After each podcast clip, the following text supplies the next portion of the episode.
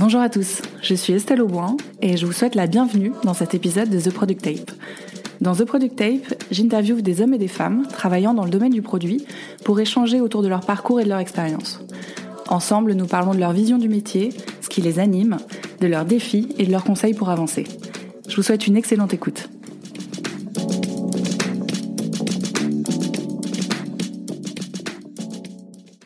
Salut Lucas Merci beaucoup d'avoir accepté mon invitation. Je suis ravie euh, de t'avoir pour ce deuxième épisode. Alors nous, on se connaît un peu. Euh, on a déjà travaillé ensemble pour une mission pour En Voiture Simone, qui est l'entreprise dans laquelle je travaille, où tu étais product manager en freelance au sein du collectif Moza.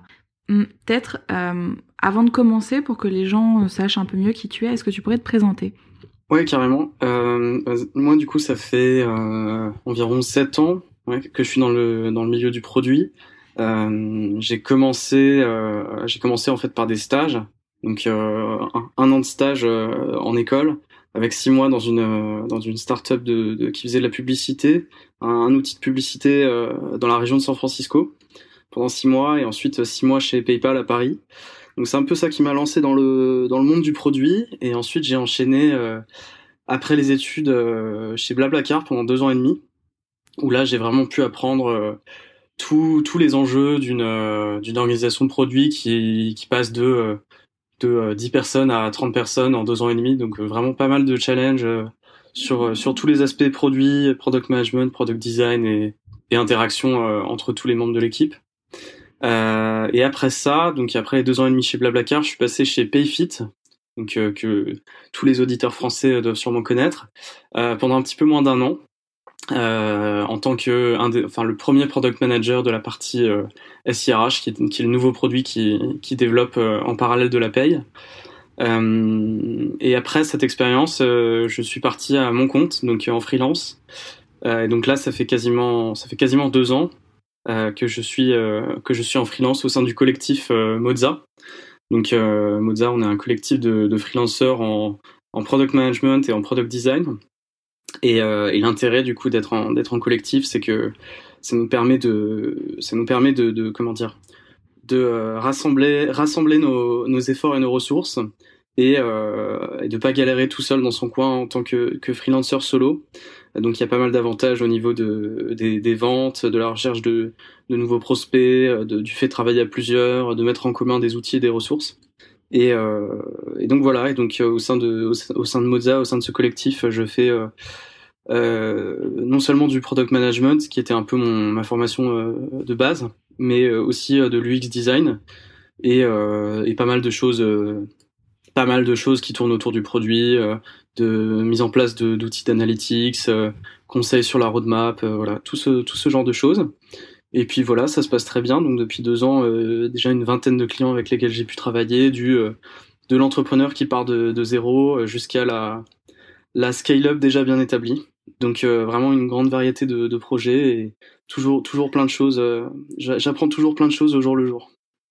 Tu as déjà rapidement présenté Moza. Est-ce que tu peux peut-être revenir sur bah, pourquoi ça s'est créé, nous donner quelques chiffres et expliquer les missions sur lesquelles vous bossez? Euh, oui, carrément. Alors Moza à la base euh, c'était euh, c'était uniquement un duo donc constitué de, des deux fondateurs Adrien et Maxime qui avaient respectivement la, comment dire l'ADN growth donc plutôt la partie growth marketing et et la partie produit product design pour Maxime.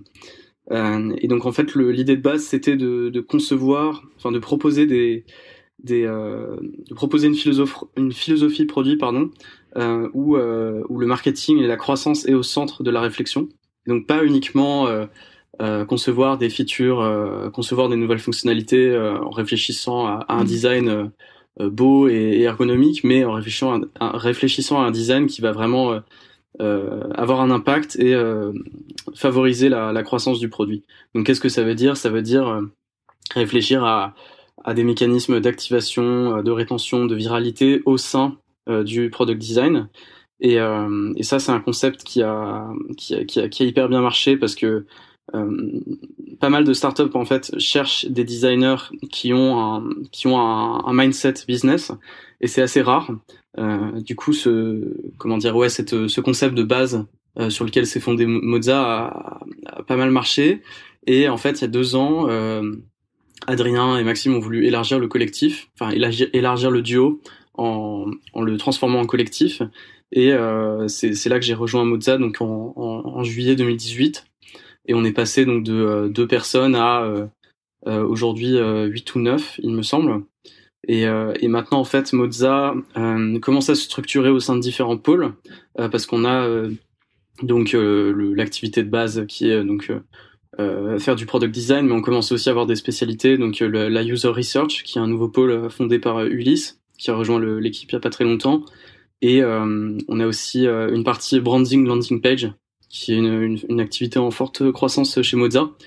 Euh, et on, aimerait bien aussi se, se, spécialiser pardon sur la partie SaaS, donc faire un pôle uniquement dédié aux missions pour des clients SaaS B2B, parce que c'est des problématiques quand même très particulières pour lesquels euh, il y a vraiment une, forte expertise à avoir. Mais donc voilà un petit peu le, concept. Et en fait, euh, juste pour euh, juste pour terminer, l'avantage de Moza par rapport au freelancing solo, euh, c'est qu'on a donc des personnes dédiées à la prospection et au fait de, signer des nouveaux clients. Et, donc en tant que freelance, quand tu fais partie du collectif Moza, tu n'as pas besoin d'aller d'aller chercher tes clients. En fait, c'est euh, des personnes comme Adrien et Harry qui nous a rejoint au sales qui vont euh, faire toute cette partie là et euh, derrière ben il y a une commission en fait sur le TJM enfin sur le budget qui est signé pour une mission. Il y a, une, commission qui est encaissée par Moza et qui permet justement de financer ces personnes là qui vont s'occuper des sales et différents à côté comme des outils qu'on partage ou comme parfois des, retraites. On a fait on a fait une retraite à, Lisbonne l'année dernière et une à Naples cette année. Et euh, donc Moza finance une partie de ces voyages-là. Donc voilà, il y a un esprit, euh, un esprit, un esprit de groupe euh, qui est quand même assez sympa et qui, qui permet de compenser la partie un petit peu solitaire qu'on qu'on retrouve souvent en freelance. Ouais, complètement. Euh, bah, in fine, vous vous définissez comme un collectif, mais il y a quand même vraiment cette structuration d'agence où vous segmentez bien euh, une partie plus de commercial et de prospection, et de l'autre côté, bah, des gens qui bossent sur les missions. Quoi. Ouais, complètement. Ouais. Euh, la grosse différence par rapport à une agence, c'est que on n'embauche pas des stagiaires pour euh, pour faire du travail de senior et facturer euh, euh 15 fois 15 fois le, le, salaire du stagiaire ou voire 30 fois le salaire du stagiaire. Mais bon, ça c'est un autre débat et c'est Oui, non, c'est vrai que je je vois très bien de quoi tu parles, ouais. euh, ce que ce que je trouve intéressant vraiment dans, dans ton parcours, c'est euh, toute la partie en fait, euh, bah, justement te mettre euh, en freelance. Donc, tu as quitté Payfit euh, en 2018, c'est ça? Ouais, exactement. Ouais, donc l'entreprise globalement était bien installée. Payfit, peut-être tu peux présenter en, en deux mots? Ouais, alors euh, PayFit en fait c'est un SaaS B2B. Euh, c'est un outil en fait qui te permet de générer à la base euh, des fiches de paye de tes salariés de façon automatisée, sans sans faire appel à un, expert comptable euh, expert en paye. et c'est un outil qui a qui a séduit beaucoup de beaucoup de startups et de, petites entreprises parce que ça permettait de de gérer justement toute cette partie RH, génération de bulletins de paye de façon beaucoup plus économique quand faisant appel à un, à un comptable. Euh, et depuis, en fait, depuis sa création en 2015, il me semble, ça s'est euh, ça s'est élargi pour euh, être un outil qui couvre vraiment l'ensemble des problématiques RH d'une entreprise. Ouais. Donc, euh, ça couvre aussi euh, les notes de frais, la, la, prise de congé, le, le, suivi du temps de travail, l'onboarding des nouveaux employés vraiment toutes ces choses-là. Et c'est pour euh, justement créer ces nouvelles fonctionnalités, moi, que j'étais arrivé chez Payfit. Donc tout ce qui va au-delà de la paye. Euh, ouais. Et donc, ça, fait partie des très très belles histoires euh, de l'environnement startup euh, français, de l'écosystème. Euh, D'autant plus que à cette période-là, euh, globalement, bah, l'entreprise avait déjà levé sa série B, donc 14 millions. C'était quand même une entreprise bien installée. Je me demandais ce qui t'avait poussé en fait à quitter ton job dans une startup qui marchait aussi bien pour te tourner vers le statut d'indépendant. Ouais, en fait, c'était c'était plus une démarche personnelle. c'était pas forcément un désaccord avec euh, avec la, la, philosophie de Payfit ou ou avec la, la trajectoire dans laquelle Payfit s'orientait parce que enfin, tout est, toutes les conditions étaient réunies pour euh, euh s'épanouir et, et vraiment euh, développer développer un, max toutes ces compétences et, et, tirer un maximum d'apprentissage de, de, cette aventure en tant que product manager. mais en fait, personnellement, j'avais la volonté de euh, en fait deux choses. La première, c'était de, de me remettre un petit peu à apprendre des ce qu'on appelle des hard skills, euh, donc un petit peu plus au niveau design. Euh, ça faisait ça faisait déjà un certain temps en fait que je m'intéressais à l'UX euh, et que j'avais la volonté de bah, de faire de l'UX, d'apprendre euh, à utiliser ces outils qui sont Sketch, Figma, InVision, etc. Et euh, la deuxième chose, c'était de, euh, en fait, tester des, des, des, projets perso à côté de euh, de mon de mon emploi.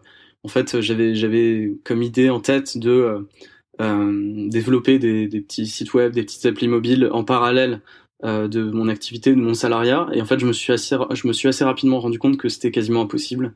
le soir et le week-end, j'avais pas forcément le le temps ni l'énergie de, de me consacrer à tout ça. Donc je me suis dit que le format, euh, le statut freelance me permettrait de dégager du temps pour justement euh, voilà tester toutes ces petites idées de projets perso, de euh, de c'était pas forcément des idées de boîte, mais c'était surtout voilà quelques petites idées de, web app et de, sites web sur lesquels j'ai passé pas mal de temps depuis. et donc effectivement, bah, ces deux raisons m'ont poussé à partir de, de chez Payfit. Tu le dis très bien, toi tu avais pour ambition en fait de développer tes compétences, donc tu t'es tourné vers le statut de freelance pour continuer à apprendre. J'imagine que tu t'es auto-formé euh, sur ces notions-là Ou est-ce que tu as suivi une, formation? En gros, par quoi tu as commencé Oui, en fait, euh, c'était un petit peu d'abord sur le tas, euh, sur la partie UX. En fait, déjà à l'époque chez Blablacar, j'avais j'avais demandé une licence Sketch, donc on m'avait payé une licence Sketch et je commençais vraiment à vraiment vraiment dans les balbutiements de sketch euh, chez Blablacar à vraiment commencer à comprendre un petit peu euh, comment l'interface fonctionne, comment créer des comment créer des artboards, des composants, etc. Euh, et c'est chez Payfit en fait que j'ai pas mal mis en application ces premiers balbutiements parce qu'à l'époque en fait on avait un seul designer et qui était plutôt sur la partie graphique, sur la partie UI, création de composants, d'une belle charte graphique, d'une style guide, etc mais qui n'avait pas forcément la compétence UX euh, pour euh, créer des flows avec des interactions complexes et euh, des choses qui, répondent à, des objectifs business assez, assez bien définis et assez complexes. Euh, et donc en fait, je me suis, euh, je me suis un peu euh, sur le tas, encore plus chez Payfit, formé à, Sketch et à InVision, parce que voilà, j'ai aidé ce designer à concevoir l'UX de pas mal de fonctionnalités. Et c'est là que je me suis dit ah ouais, ça en fait c'est un truc qui me plaît. Euh, et justement, le fait d'avoir cette euh, un peu double casquette, euh, product manager avec une formation business et une assez bonne compréhension de pas mal d'enjeux business et assez assez tourné analytics, plus la partie UX avec voilà la possibilité de mettre un peu les mains dans le cambouis et de faire des, des mock-ups et des, et des prototypes. Je me suis dit bah ça c'est quelque chose qui peut potentiellement intéresser pas mal de boîtes et qui peut qui peut bien se vendre en freelance. Euh, et sinon, non, j'ai pas, j'ai pas à proprement parler utilisé de, de, de formation en ligne. C'est plus, en fait, du, euh, comment dire, c'est, c'est sur le tas. C'est, t'as, t'as un problème, il y a une chose que t'arrives pas, que t'arrives pas à, mettre en place, donc tu vas aller euh, regarder euh, une vidéo sur YouTube qui t'explique comment faire ou un tuto ou, ou euh, voilà, t'es coincé sur sur une interface, tu vas aller regarder des inspirations sur sur Dribble, etc., etc c'est c'est vraiment du ad hoc, plus que euh, suivre une formation de, euh, de plusieurs mois sur l'UX. Ouais, ou plus que euh, aller, j'en sais rien, faire de la veille, lire des ressources. C'était plutôt centré sur des problématiques précises que tu rencontrais dans le cadre de tes missions, quoi. Ouais, ouais, complètement. Comment est-ce que tu définirais le métier de product manager en freelance? Euh, outre le fait que effectivement tu jongles entre euh, plusieurs clients, plusieurs problématiques, euh, en quoi est-ce que tu trouves ça différent du product manager qui va être au sein d'une startup? Alors la différence numéro un, c'est que tu vas pas assumer le rôle de, enfin pour, pour ma part en tout cas, je vais pas assurer le rôle de, de, de product owner. Donc vraiment toute la partie euh, toute la partie, euh, le rôle euh, dans, une équipe agile, Scrum, Kanban, etc. le suivi du développement, le test des fonctionnalités, la validation, les recettes, etc., etc. Le fait de préparer les, tickets pour un sprint, faire les cérémonies, enfin tout ce genre de choses, je vais pas m'en occuper. je vais laisser ça bah, directement à mon client et ça va être soit les développeurs, soit un product manager en interne qui vont s'en occuper. Donc ça, c'est la différence numéro un. Euh, et ensuite, bah, nous, chez Moza, en fait, on a, on fait principalement des missions euh, court terme et plutôt du one shot. C'est-à-dire qu'on va nous donner une problématique, euh, on va réfléchir à cette problématique pendant une, deux, trois semaines, peut-être peut-être quelques mois, trois mois maximum pour certaines collaborations. et notre but, ça va être de résoudre cette problématique. Mais on va pas avoir ce côté vraiment accompagnement long terme euh, de nos clients, comme ça pourrait être le cas de certains product managers euh, en régie qui euh, bossent pour une, même boîte pendant six mois voire un an. nous, on va plutôt avoir un impact sur de la réflexion sur une très courte durée sur une problématique précise et comment dire essayer de proposer un maximum de, pistes et d'idées et de solutions sur une problématique en particulier. Donc voilà sur la sur la comment dire sur la timeline en fait de, de, du product manager qui souvent a des objectifs trimestriels voire semestriels voire sur l'année de euh, euh, d'augmenter tel ou tel KPI euh, nous on va être plus sur du, du très court terme. Euh, et parfois en fait enfin la plupart du temps même les résultats des idées qu'on aura proposées vont être visibles que quelques mois après notre notre intervention. Euh, donc voilà, il y a, plus ce rôle de, consultant en amont. Et euh, derrière, on va quand même faire l'effort de contacter, les clients avec lesquels on a travaillé euh, trois voire six mois plus tard euh, pour venir aux nouvelles et voilà savoir si les choses qu'on avait proposées déjà un ont été implémentées et deux est-ce qu'elles ont eu un impact. ce qui va nous nous permettre de d'affiner un, peu nos, nos recettes parce qu'on a, on a souvent des idées euh, euh, des, des, bonnes pratiques qu'on met en place et qu'on propose à, à, pas mal de clients. Euh, donc voilà, se dire est-ce que cette bonne pratique a, a fonctionné ou pas, est-ce qu'il faut l'ajuster? et derrière aussi, ça va nous servir commercialement parce qu'on va pouvoir dans sur notre site et sur nos, nos présentations, on va dire voilà, on a travaillé pour, quel, pour tel client et on a eu plus 20% sur, sur tel ou tel KPI. Donc ça, c'est intéressant. Euh, non, bah en résumé, c'est ça en fait. C'est vraiment ce rôle de consultant plutôt que de, product manager qui est présent euh, euh, en day-to-day et, sur le long terme. C'est intéressant que tu parles de, consultant. En gros, dans, dans, le métier de product manager, tu as quatre grandes euh, briques. Tu vas avoir la partie sourcing, problématisation, chose que tu fais quand même, puisque tu requalifies le, le besoin du client. Euh, tu as toute la partie de conception, donc ça c'est vraiment votre job. Et ensuite, tu vas avoir la partie de mise en production, donc ce dont tu parlais sur euh, le, le travail de product owner, le travail vraiment avec les développeurs de suivi de projet technique. Et puis derrière, tu as euh, toute la partie mesure, euh, itération, vérification de, bah, de la solution que vous avez apportée. Donc ça, c'est quelque chose euh, que tu fais. Malgré tout, il y a toute une brique que tu couvres pas. Euh, sachant qu'elle est aussi déterminante pour la solution finale, est-ce que c'est c'est pas une frustration? D'autant que j'imagine qu'il doit y avoir quand même des fois des écarts entre ce que vous préconisez euh, et puis derrière la, mise en production. Comment est-ce que tu gères ça, toi? Ouais, effectivement, ça, nous arrive très souvent de derrière six mois plus tard voir une fonctionnalité qui, euh, lorsqu'elle a été mise en production, finalement a changé du tout au tout. Mais bon, la plupart du temps, c'est quand même assez bien respecté, euh, j'avoue. ce, qui, ce qui est frustrant, c'est quand des, choses sur lesquelles on a travaillé sont euh, repoussés, voire complètement, voire annulés euh, pour faute de, manque de ressources techniques, ce qui est quelque chose qui arrive dans la plupart des startups. Euh, donc ça, c'est assez frustrant parce que le, comment dire, le sentiment d'accomplissement quand t'es euh, quand t'es dans le produit ou t'es un designer, c'est quand même de voir live, de voir arriver en production les choses sur lesquelles t'as travaillé. donc ça, ça peut être assez frustrant.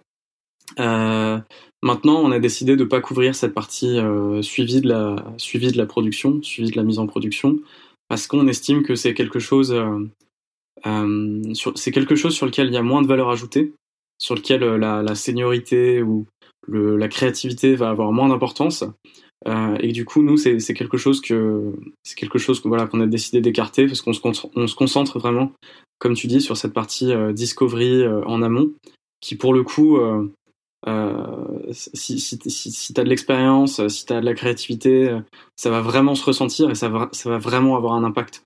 Tandis que le fait de bien suivre une mise en production et de bien respecter les, les specs specs techniques et fonctionnels, euh, tu auras moins d'écart, on va dire, entre un profil junior et un profil très senior. Euh, on, a fait un peu le parallèle entre euh, ce que tu disais, euh, product manager en freelance et product manager en régie. en revanche, il y a une autre question qui est en, quoi c'est plus intéressant selon toi de missionner un product manager en freelance versus un autre freelance qui bosse sur du produit, typiquement un UX, designer. Quelle est la différence en fait entre embaucher le collectif Moza versus un, un, UX en free? Je pense que la différence principale, c'est ce que je te disais un peu en intro, c'est cet ADN euh, marketing euh, growth qu'on a chez Moza, euh, qui va être qu'en fait, à chaque fois qu'on réfléchit à un produit, une fonctionnalité, un, user flow, on va toujours prendre en compte la partie business et la partie utilisateur. Donc, un UX designer peut-être assez junior qui qui n'a pas forcément euh, travaillé sur des gros projets avec euh, des gros euh, des, KPI business à respecter, etc. Il va se concentrer sur le fait de faire un, un flow, voilà, des interfaces élégantes, un flow intuitif, ergonomique. Mais il va pas forcément avoir en tête toute la partie business et comment maximiser en fait le la comment maximiser la rétention euh, grâce à cette fonctionnalité, comment maximiser euh, l'activation, euh, la viralité, etc., etc. Et nous, en fait, ça fait, enfin, ça fait des années qu'on réfléchit au product design sous cette, avec cette approche-là, growth. Donc, ce qu'on dit généralement à nos clients, enfin à nos prospects, qui certains qui nous reprochent qu'on est cher, on leur dit, bah, effectivement, on est plus cher que la moyenne, on est plus cher qu'un qu'un UX euh, euh, que vous allez trouver sur, euh, sur Malte, que le prix moyen UX designer que vous allez trouver sur Malte. en revanche, nous, le constat qu'on a pu faire depuis, depuis deux ans et demi, trois ans maintenant que Moza existe, c'est qu'on vous économise souvent six mois, un an, voire un an et demi plus tard, des ressources de dev supplémentaires parce que en fait vous n'aviez pas développé la bonne fonctionnalité ou euh, voilà que en fait ce que vous avez euh, ce que vous avez conçu avec euh, telle personne est complètement à côté de la plaque en termes de besoins utilisateurs ou en termes de d'enjeux business pour votre entreprise. du coup, avec Moza, certes, on est cher à l'instant T, mais à l'instant T plus 18 mois, vous serez content d'avoir travaillé avec nous parce que on vous dit pas forcément qu'on va vous trouver la solution ultime et qu'on a réponse à tout et que dans 100% des cas, on a raison mais on dit simplement qu'on va maximiser les chances que euh, vous n'ayez pas droit dans le mur. Et c'est un peu ça la, la promesse qui, qui marche euh, pour les clients qui, qui, font appel à nous. Ouais, donc en gros, ce que tu manifestes, c'est que entre le produit dans une, dans une entreprise et le marketing, euh, il peut y avoir quand même un certain désalignement d'intérêt. Le produit veut faire quelque chose qui est agréable à utiliser, le marketing veut vendre. Vous, euh, vos clients viennent vous voir pour euh, bah, des problématiques essentiellement d'acquisition. Et dès la conception, vous réconciliez ces deux approches. alors, oui et non. Enfin, t'as as raison sur la partie. oui, il y, a souvent un désalignement entre produit qui veut le, le, département produit qui veut faire un, un beau produit, euh, idéal, voilà, qui répond à une vision un peu idéaliste, euh, qui soit beau, fonctionnel, etc. D'un côté, et le marketing de l'autre, qui veut transformer le produit en sapin de Noël en mettant des, des pop-up et des bannières partout. Effectivement, c'est souvent le cas. Euh, en revanche, nos clients viennent pas vers nous que pour des problématiques euh, d'acquisition, de, de, de, comment dire, de viralité, de rétention. Ils viennent pas toujours avec ce, cette vision euh, business en tête. Euh, mais ils viennent, euh, ils viennent nous voir euh, pour vraiment tout un tas de raisons. Et nous, on leur explique un petit peu ce qu'est l'ADN Moza et en quoi, en quoi on peut les aider, en quoi, en quoi faire appel à, nous et, smart pour eux d'un point de vue, d'un point de vue business. Mais voilà, ça nous arrive d'avoir des clients qui nous disent voilà, moi tout ce que je veux, c'est une refonte de, une refonte de l'interface de mon SaaS. Il y a strictement aucun aucun KPI euh, à impacter ou à suivre dans le cadre de cette refonte. C'est juste que voilà, euh, notre produit, ça fait 10 ans qu'il existe et c'est le temps de, le temps est venu de remettre un petit coup de, peinture. Et dans ce cas-là, bah, pas de souci, on, respecte très bien ça. Et, euh, donc juste pour dire que ça nous arrive très bien de, de faire des missions où l'enjeu est purement design. Globalement, comment est-ce que vous répondez aux demandes de vos clients? Quel est un peu le process par lequel vous allez passer lorsque vous signez quelqu'un? Tu parlais un peu d'une méthode et d'un accompagnement. Comment vous faites ça? Euh, tu parles donc à partir du moment où on a signé, euh, on a signé avec un client? Ouais, où vous signez la mission. Ouais, comment comment ça marche? Ouais, alors euh, bah, tout dépend de, du type de mission qui va être signée. Euh, généralement, on essaye en fait de commencer la, la collaboration parce qu'en fait on on essaye vraiment de ne pas travailler juste sur une ou deux semaines, mais de faire une collaboration un petit peu plus long terme pour euh, voilà tacler différentes problématiques et faire en sorte qu'on maximise bah, l'impact qu'on peut avoir avec ce client.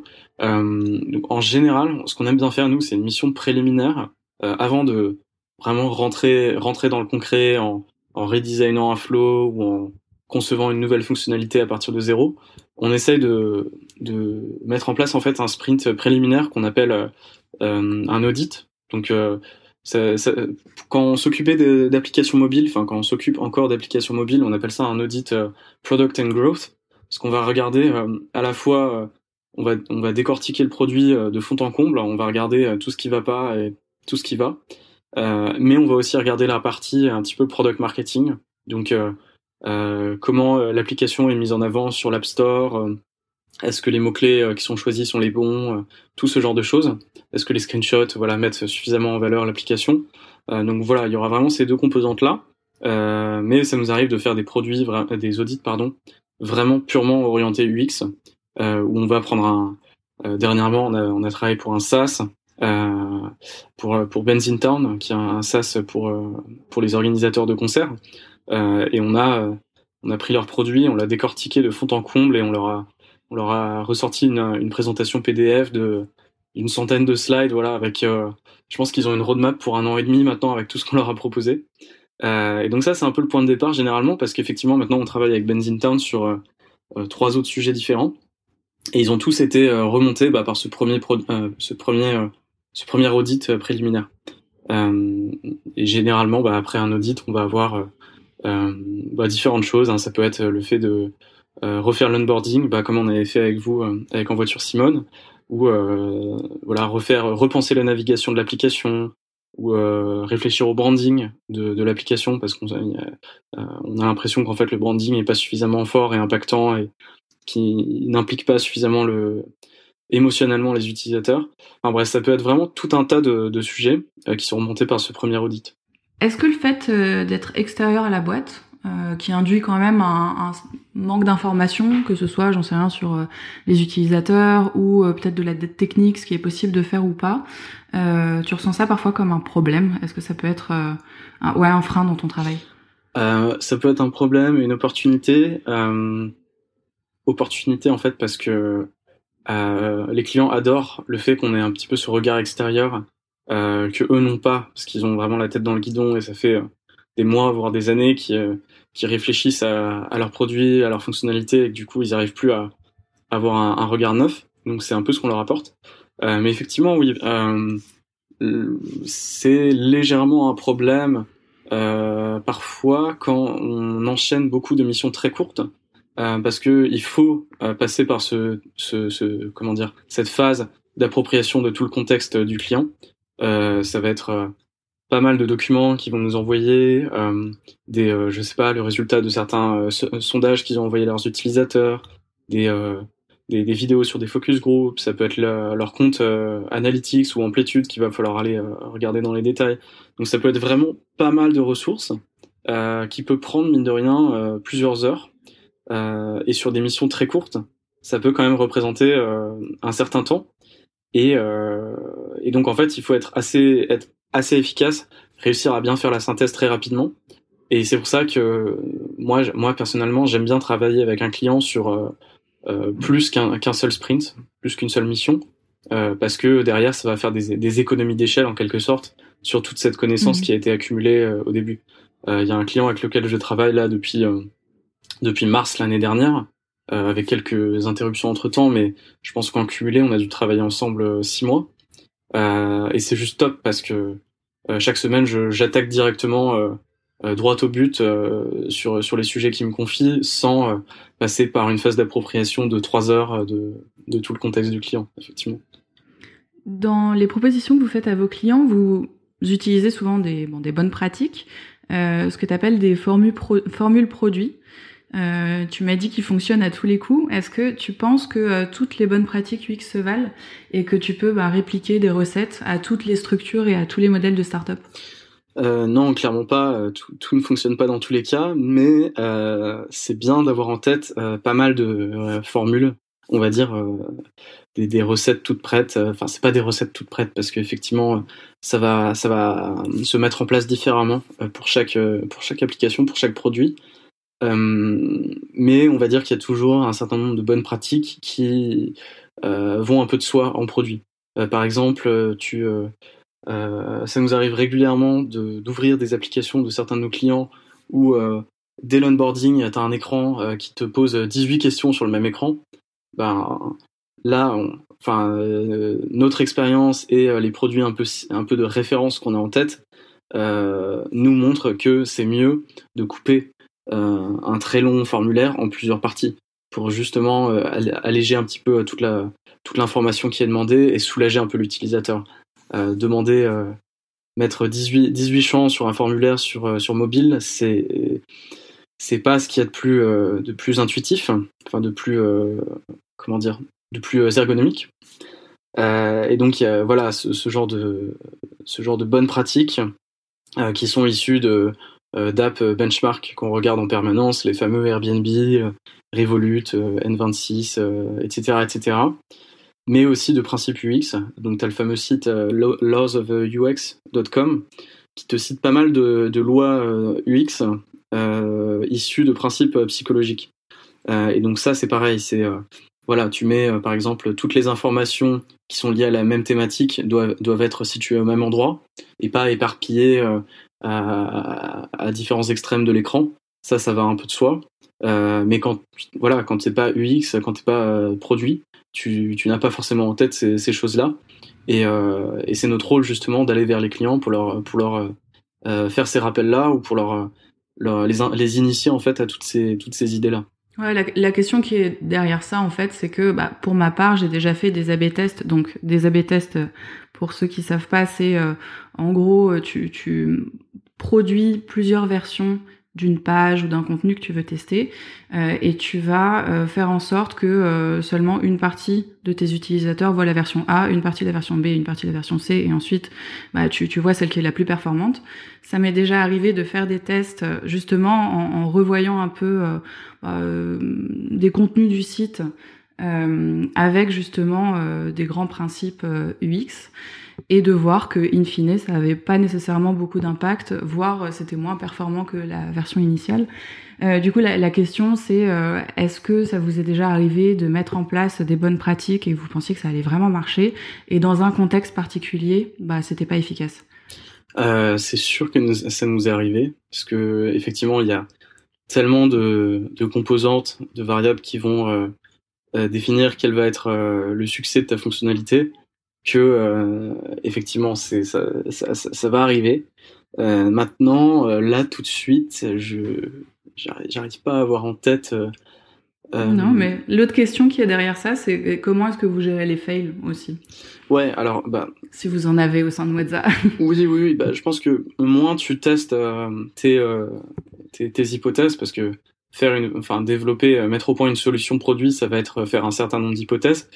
Euh, moins tu testes ces hypothèses-là avec euh, des utilisateurs, donc euh, au moins 5-6 si possible pour pas être biaisé, euh, et avec effectivement de la data, donc peut-être des A/B tests ou ou tout simplement lancer lancer en production ta fonctionnalité sur un très sur un nombre très restreint d'utilisateurs avant de la de la mettre à 100% des de, de, ta population, euh, moins tu fais ces tests-là, plus tu as de chances que, que ça fail.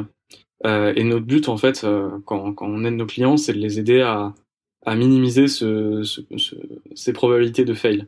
Euh, donc, quand on fait vraiment un, une collaboration complète, long terme, très très très très très propre, un peu dans les règles de l'art au niveau produit, on passe par effectivement un sprint user research où on va faire des tests utilisateurs avec au moins 5-6 personnes. Euh, avec euh, différents formats possibles. Hein. Ça peut être en, remote via via Lookback ou, en direct sur place. Mais, mais clairement, clairement, il faut, il faut au maximum tester ces hypothèses. J'ai pas, euh, j'ai pas spécialement euh, connaissance d'un studio ou d'un collectif euh, qui vous ressemble. Bon, mon benchmark est pas super approfondi non plus, mais je me demandais si vous aviez des concurrents, des gens qui, qui répliquaient un peu votre modèle.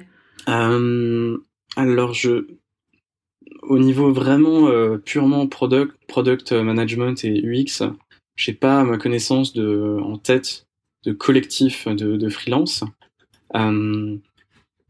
Je pense que en termes de concurrence, on, on, est plus en concurrence en général avec euh, d'autres freelances produits euh, bien établis qui se sont construits une très une très forte marque personnelle mhm. euh, que des agences parce que euh, euh, les agences vont être en général beaucoup plus chères et travailler avec avec des, des, plus grands groupes, travailler avec des, des, groupes du CAC 40 ou des, des grosses boîtes euh, cela dit, on voit quand même pas mal euh, la naissance de collectifs euh, autour de nous. Et bah, on avait parlé avec Alchemist déjà, déjà il y a quelques temps, qui eux sont plus sur la partie dev, même s'ils ont aussi une petite, un petit chapitre design UX, il me semble. Euh, mais j'avais lu il y a, il y a quelques temps un, un article d'un product designer français qui faisait justement une espèce de panorama de, de l'UX en, en, 2020. Et, euh, et il notait effectivement qu'on qu'on voyait vraiment l'émergence de plus en plus de collectifs pour, euh, euh, si je reprends ces mots, il me semble qu'il disait quelque chose comme euh, chasser, chasser en meute, chasser en meute pour être plus fort ou quelque chose comme ça. donc ouais, il y a vraiment cette idée de en groupe, en groupe, on, mobilise nos, nos, ressources et nos efforts et donc on est on est plus plus fort. Euh, mais j'ai pas de j'ai pas de nom. Je pourrais te retrouver l'article hein, si tu veux, si tu, si tu voudras le mettre en lien du, du podcast. Complètement, avec plaisir, ouais. Et, et justement, comment tu vois l'avenir de, de Moza à moyen terme? Est-ce que tu penses que c'est, bah, tu le dis un peu quand même, un, un modèle qui est amené à se, à se généraliser? Euh, Et même en termes d'organisation, comment est-ce que tu vois un peu euh, bah, les futures années de Moza? Ouais, alors je pense que je pense que Moza a de beaux jours de, devant soi parce que on, on est pas mal de nos valeurs en fait euh, sont complètement euh, s'inscrivent en fait complètement dans l'actualité qu'on peut observer dans comment les startups et les entreprises tech évoluent dans leur mode d'organisation. donc, bah, premièrement, c'est la partie vraiment remote qui est centrale chez nous, parce qu'on est tous complètement éparpillés un peu partout en Europe. et en fait, ça tombe bien pour nous parce que bon, déjà étant donné les contextes, le contexte actuel, mais aussi euh, c'est une tendance de fond euh, depuis quelques années. Les, boîtes sont, sont de plus en plus ouvertes au, télétravail et au fait de, carrément euh, avoir des employés à plein temps euh, en télétravail. Euh, donc pour nous, c'est super parce que ça veut dire qu'on aura de plus en plus de prospects qui, qui sont ouverts et d'accord de, travailler avec ce, ce modèle-là. et, et sinon, je, je pense qu'en fait, on va, on va continuer à grandir. Euh, et euh, avoir de plus en plus ce, ce système de hub euh, qu'on est en train de mettre en place. Donc comme je te disais, le hub user research, le hub branding, landing page, le hub SaaS, etc., etc. Et, mm. et qu'on va en, fait évoluer vers un système où on va devenir une sorte de, de, de galaxie de, de freelance, chacun spécialisé sur un sur un domaine. Alors même si certains resteront assez assez généralistes, euh, et l'idée, en fait, c'est que n'importe quelle, euh, quelle startup ou, boîte tech peut faire appel à nous et, et obtenir une team, euh, euh voilà, une team de 2, 3, 4 freelances euh, disponibles en moins d'une semaine. Euh, et donc ça, c'est quand même une promesse assez forte parce que si tu veux faire appel à, enfin, si tu veux obtenir une équipe complète via une agence, généralement ça, ça va prendre plusieurs semaines, le temps que le, le planning s'allège et euh, il va falloir euh, voilà passer par un système d'appel d'offres, de faire des propositions commerciales, ça va être assez lourd. Et nous, on a quand même l'avantage d'être hyper réactif, hyper agile. Euh, donc voilà, je pense que je pense que notre modèle a de beaux jours euh, devant lui. Et euh, et après, on, on, réfléchissait en fait au fait de d'élargir euh, au-delà du design, au-delà du produit et du design sur la partie dev. Mais on se rend compte que c'est quand même d'autres problématiques, que c'est d'autres montants aussi. C'est souvent quand même des montants très élevés. Et donc, euh, beaucoup plus de tracas dans les négociations, beaucoup d'allers-retours. Donc, je pense que pour l'instant, on va en rester vraiment au design. puis autant rester sur les choses qu'on fait très bien plutôt que d'essayer de, partir sur des choses qu'on connaît moins bien et, risquer de comment dire de, diminuer un peu notre image de marque à cause de ça. Pour parler de votre organisation interne, comment est-ce que vous abordez euh, la question de la diversité dans le design et puis au sein de votre organisation? Ouais, euh, ça c'est un gros sujet qui nous tient beaucoup à cœur. Euh, on a en fait, bah, à la base, on est quand même un collectif pas pas diversifié du tout. on était bah, initialement cinq cinq garçons, tous tous blancs, français euh, issus à peu près des mêmes, des mêmes milieux sociaux. Euh, et quand on a commencé à voulu, pardon, quand on a commencé à vouloir s'élargir, grandir, on s'est dit, bah, en fait, il faut qu'on réfléchisse à la diversité dès maintenant, parce que si on commence à être 10, 15 et qu'on reste toujours euh, le même, euh, la même mixité, ça va commencer à être compliqué. Euh, donc ça, c'est un des grands chevaux de bataille d'Adrien, le fondateur de Mozart. et ça commence à, à apporter ses fruits. Et en fait, euh, bah, on, on, on, insiste particulièrement là-dessus. On, on, fait appel à notre réseau pour euh, voilà bah, pour trouver en fait des, des, des, filles qui seraient motivées pour rejoindre le collectif. Euh, on a déjà Marine Diaz qui travaille chez euh, qui travaille chez Algolia, euh, qui fait partie un petit peu du. On a ce qu'on appelle le, le, réseau Moza. C'est des personnes qui sont pas freelance au sein de Moza, mais qui sont en quelque sorte des sortes d'advisors qui vont participer de temps, de temps, en temps à des événements euh, qui vont apporter leur, euh, leur, leur soutien sur des sur des projets, qui vont, nous aider à, à, à, trouver des clients parfois. Euh, et Marine fait partie du de comment ça s'appelle? De Hexagone UX, qui est une, une, association qui fait la, la, promotion de la diversité dans le dans le design, dans l'UX dans l'UX design en France. Et on, honnêtement, c'est galère parce que on a on a, on a, on a fait la promotion de, de Moza l'année dernière dans, au sein d'un article où on, voilà, on disait qu'on cherchait à, à, agrandir le collectif. Euh, et on avait un, un type form sur lequel on a dû avoir 150 euh, voire 200 réponses de personnes intéressées. Et au sein de ces réponses, peut-être euh, 10 filles euh, sur, sur 200. Donc, euh, donc voilà, 5% de 5% de, de réponses féminines. Donc c'est compliqué parce que c'est c'est en fait vraiment très en amont, euh, qu'il y a peu de qu'il y a peu de profils euh, féminins. Euh, après, il y a, par diversité, ça veut pas dire uniquement homme-femme, c'est aussi en termes de, de nationalité, en termes de, bah, de plein d'autres critères. Mais c'est aussi, je pense, l'ADN de Moza, c'est que déjà on est, on est un peu éparpillé partout en Europe. Donc là, on a commencé à, élargir le, le, collectif. Maintenant, on a, on a Ulysse qui est libanais, on a, on a Simo qui est marocain, donc voilà, on est encore euh, exclusivement masculin, mais on commence à avoir un certain degré de, de diversité. Euh, mais ça reste un, un, sujet très ouvert. Et en fait, moi, je m'étais rendu compte euh, quand j'étais chez Payfit euh, et, et, à l'époque aussi chez Blablacar, où les, les, sujets de diversité étaient assez euh, assez centraux, notamment dans les équipes tech, que souvent le problème c'est c'est trouver la première personne. Donc si par exemple tu veux avoir une plus d'égalité des genres dans ton équipe euh, tech. Euh, le problème, c'est déjà d'avoir la première fille. Euh, parce qu'en fait, à partir du moment où il y a une première fille, ça va en quelque sorte envoyer un message aux, autres filles qui potentiellement vont se dire bah, non non moi je vais vais pas postuler chez Blablacar il y a que des hommes elles voient qu'il y a déjà une première fille elles, elles vont se dire ok c'est peut-être fait pour moi et ça avait vachement bien marché comme ça chez, chez Blablacar.